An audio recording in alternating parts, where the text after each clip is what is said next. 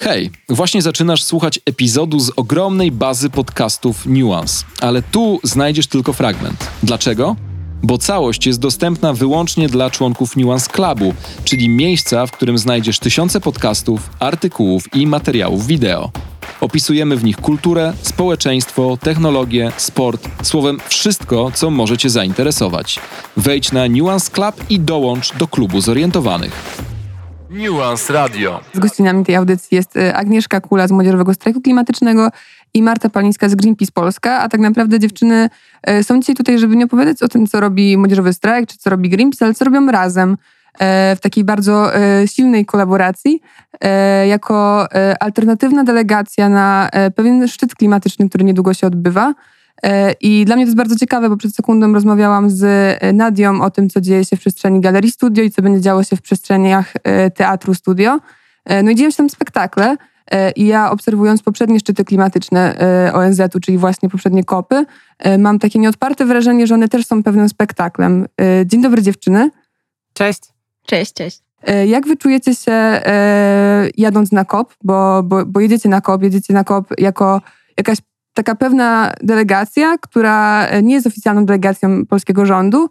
Dlaczego zdecydowałyście się na to i też, no właśnie, jak się z tym czujecie?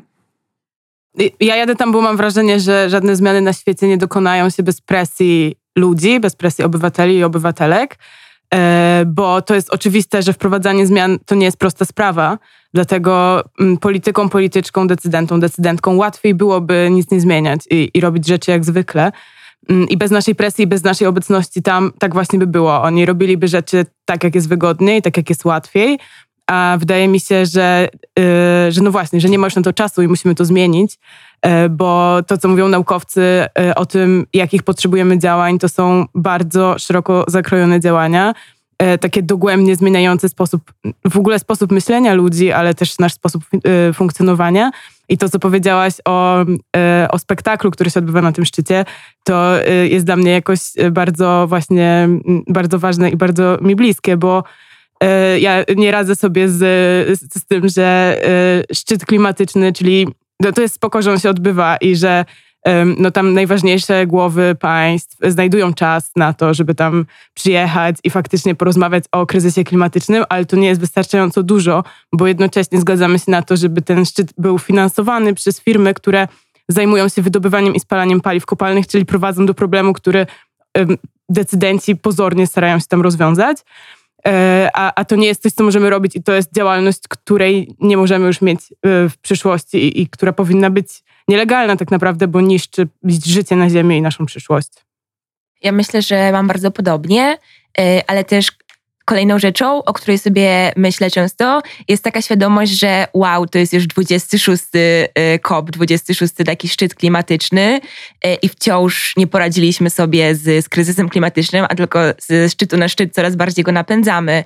I to jest dla mnie jakieś bardzo przerażające i przytłaczające. I też mam wrażenie, że nauka ma swoje stanowisko i nauka jest prosta, z fizyką nie da się pokłócić, tylko że e, wszyscy e, rządzący na całym świecie mają te fakty i mają tę naukę i po prostu z niej nie korzystają. Więc mam takie wrażenie, że żeby oni skorzystali z tych raportów, z tej nauki, która jest, to ktoś im musi te raporty po prostu wykrzyczeć, mhm. e, im powiedzieć, patrzcie na to. I taka jest też rola, moim zdaniem, aktywistów i aktywistek. Taka po prostu bez, bezkompromisowa, e, taka szczera po prostu. Jest nauka, są fakty, jesteście wy, którzy macie podjąć konkretne e, działania. Powiedziałaś, Marta, przed momentem o tym, że głowy państw znajdują czas na to, żeby pojechać na, na ten szczyt klimatyczny i też na wiele innych szczytów, które E, się odbywają w, różnych, e, w różnej tematyce.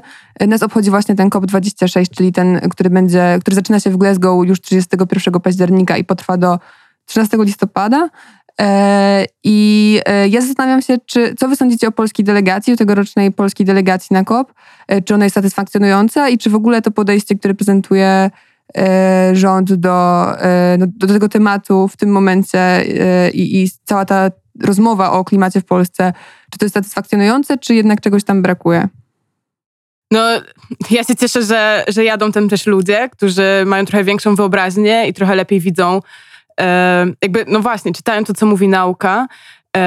i, i widzą, bo, bo to nie jest łatwo zrozumieć, jakim wyzwaniem jest kryzys klimatyczny i dopiero nauka, która jakoś tak zbiera informacje z różnych stron, pokazuje nam, jak bardzo stabilność klimatu się zachwiała i jak bardzo, jak bardzo dużo zmian jeszcze nas czeka.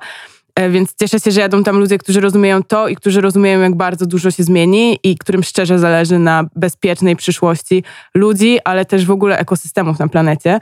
Natomiast jeżeli chodzi o polską delegację, no ja y, nie wiem, cieszę się, w sensie to też jest tak, że w negocjacjach Polska będzie reprezentowała Unia Europejska, e, która e, ustaliła cel redukcji emisji, bo to, po to też jest w ogóle ten szczyt klimatyczny, żeby trochę zweryfikować to, e, jakie były nasze plany redukowania emisji gazów cieplarnianych, bo już podpisując porozumienie paryskie wiedzieliśmy, że one są niewystarczające i że będziemy musieli e, zwiększyć ambicje, więc Polska będzie tam reprezentowana przez Unię Europejską w negocjacjach. Natomiast no, nie możemy zapomnieć, że, że w trakcie ustalania stanowiska Unii Europejskiej nasz rząd był na stanowisku, które mówiło, że jakby opóźniało te rozmowy i, i starali się E, byli, byli w tym miejscu, żeby, żeby nie doprowadzić do, do tego, żeby ostatecznie ustalić właśnie to.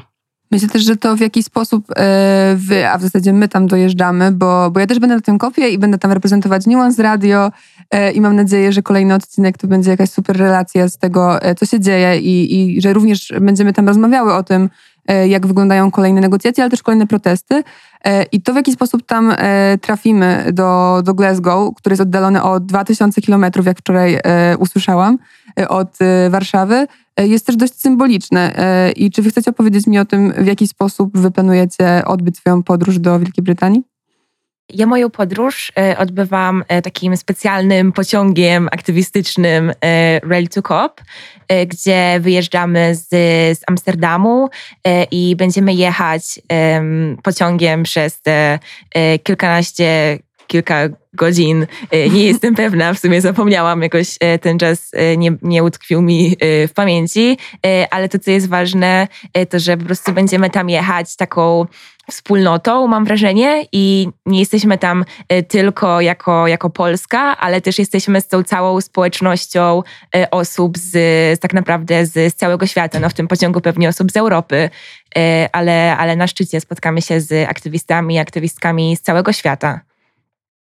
Ja z kolei jadę tam autobusem i wyjeżdżam z Warszawy, dojeżdżam do Paryża, tam mamy kilka godzin na przesiadkę, później dojeżdżamy do Londynu E, i jesteśmy e, chwilę przed rozpoczęciem e, szczytu klimatycznego w Londynie, bo tam też będą działy się protesty, które będzie, no tak, protesty organizowane przez Fridays for Future, czyli europejskie odpowiedniki młodzieżowego strajku klimatycznego. Inspirowane zresztą Gretą Thunberg, która prawdopodobnie też tam będzie. Tak, Greta też będzie na samym szczycie. E, I to, co mnie też bardzo ciekawi w tym, e, w tym zestawieniu, to to, że faktycznie tam e, takie delegacje jak z Polski, delegacje aktywistek i aktywistów będą też z innych państw i myślę, że to jest super i to jest też bardzo ważne, żeby pokazać, że w momencie, w którym tak często mówi się aktywistom i aktywistkom, żeby protestowali na zachodzie, prawda, to my faktycznie to robimy i wsiadamy w pociągi, w autobusy i, i jedziemy tam, żeby no właśnie wywierać presję i pokazywać E, że nie godzimy się na e, mało ambitne e, plany i mało ambitne polityki klimatyczne.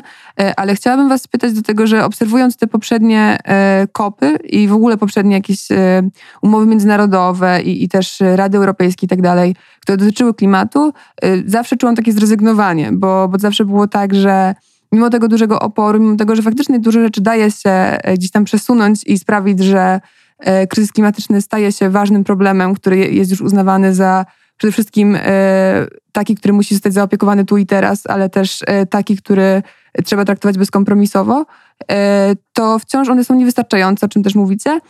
Jakie są Wasze oczekiwania względem tego konkretnego szczytu? Jakie są nasze oczekiwania względem tego szczytu?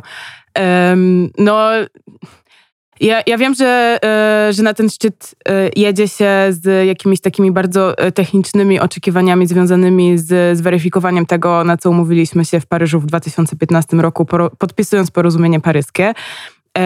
I jest też wiele takich punktów, które staramy się które będą, które organizacje pozarządowe będą starały się, żeby e, zostały wynegocjowane właśnie w trakcie tych rozmów. To jest między innymi odejście od e, wydobywania paliw kopalnych całkowite.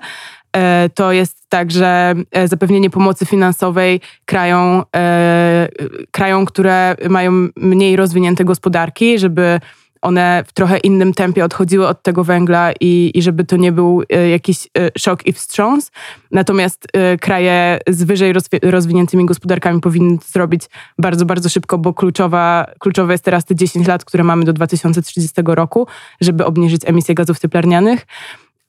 I, no i to są jakieś takie rzeczy, które będą negocjowane właśnie w tych zamkniętych salach, w których będą decydenci i decydentki ale ja myślę sobie o tym, że, że moje oczekiwanie takie prywatne jako aktywistki jest takie, że, że chciałabym tam pojechać i zobaczyć inne osoby, które mają nadzieję na to, że uda nam się tych zmian dokonać i że uda nam się zatrzymać globalny wzrost e, średniej temperatury powietrza na poziomie 1,5 stopnia Celsjusza, a to wcale nie jest takie oczywiste, jak mówią nam raporty naukowe.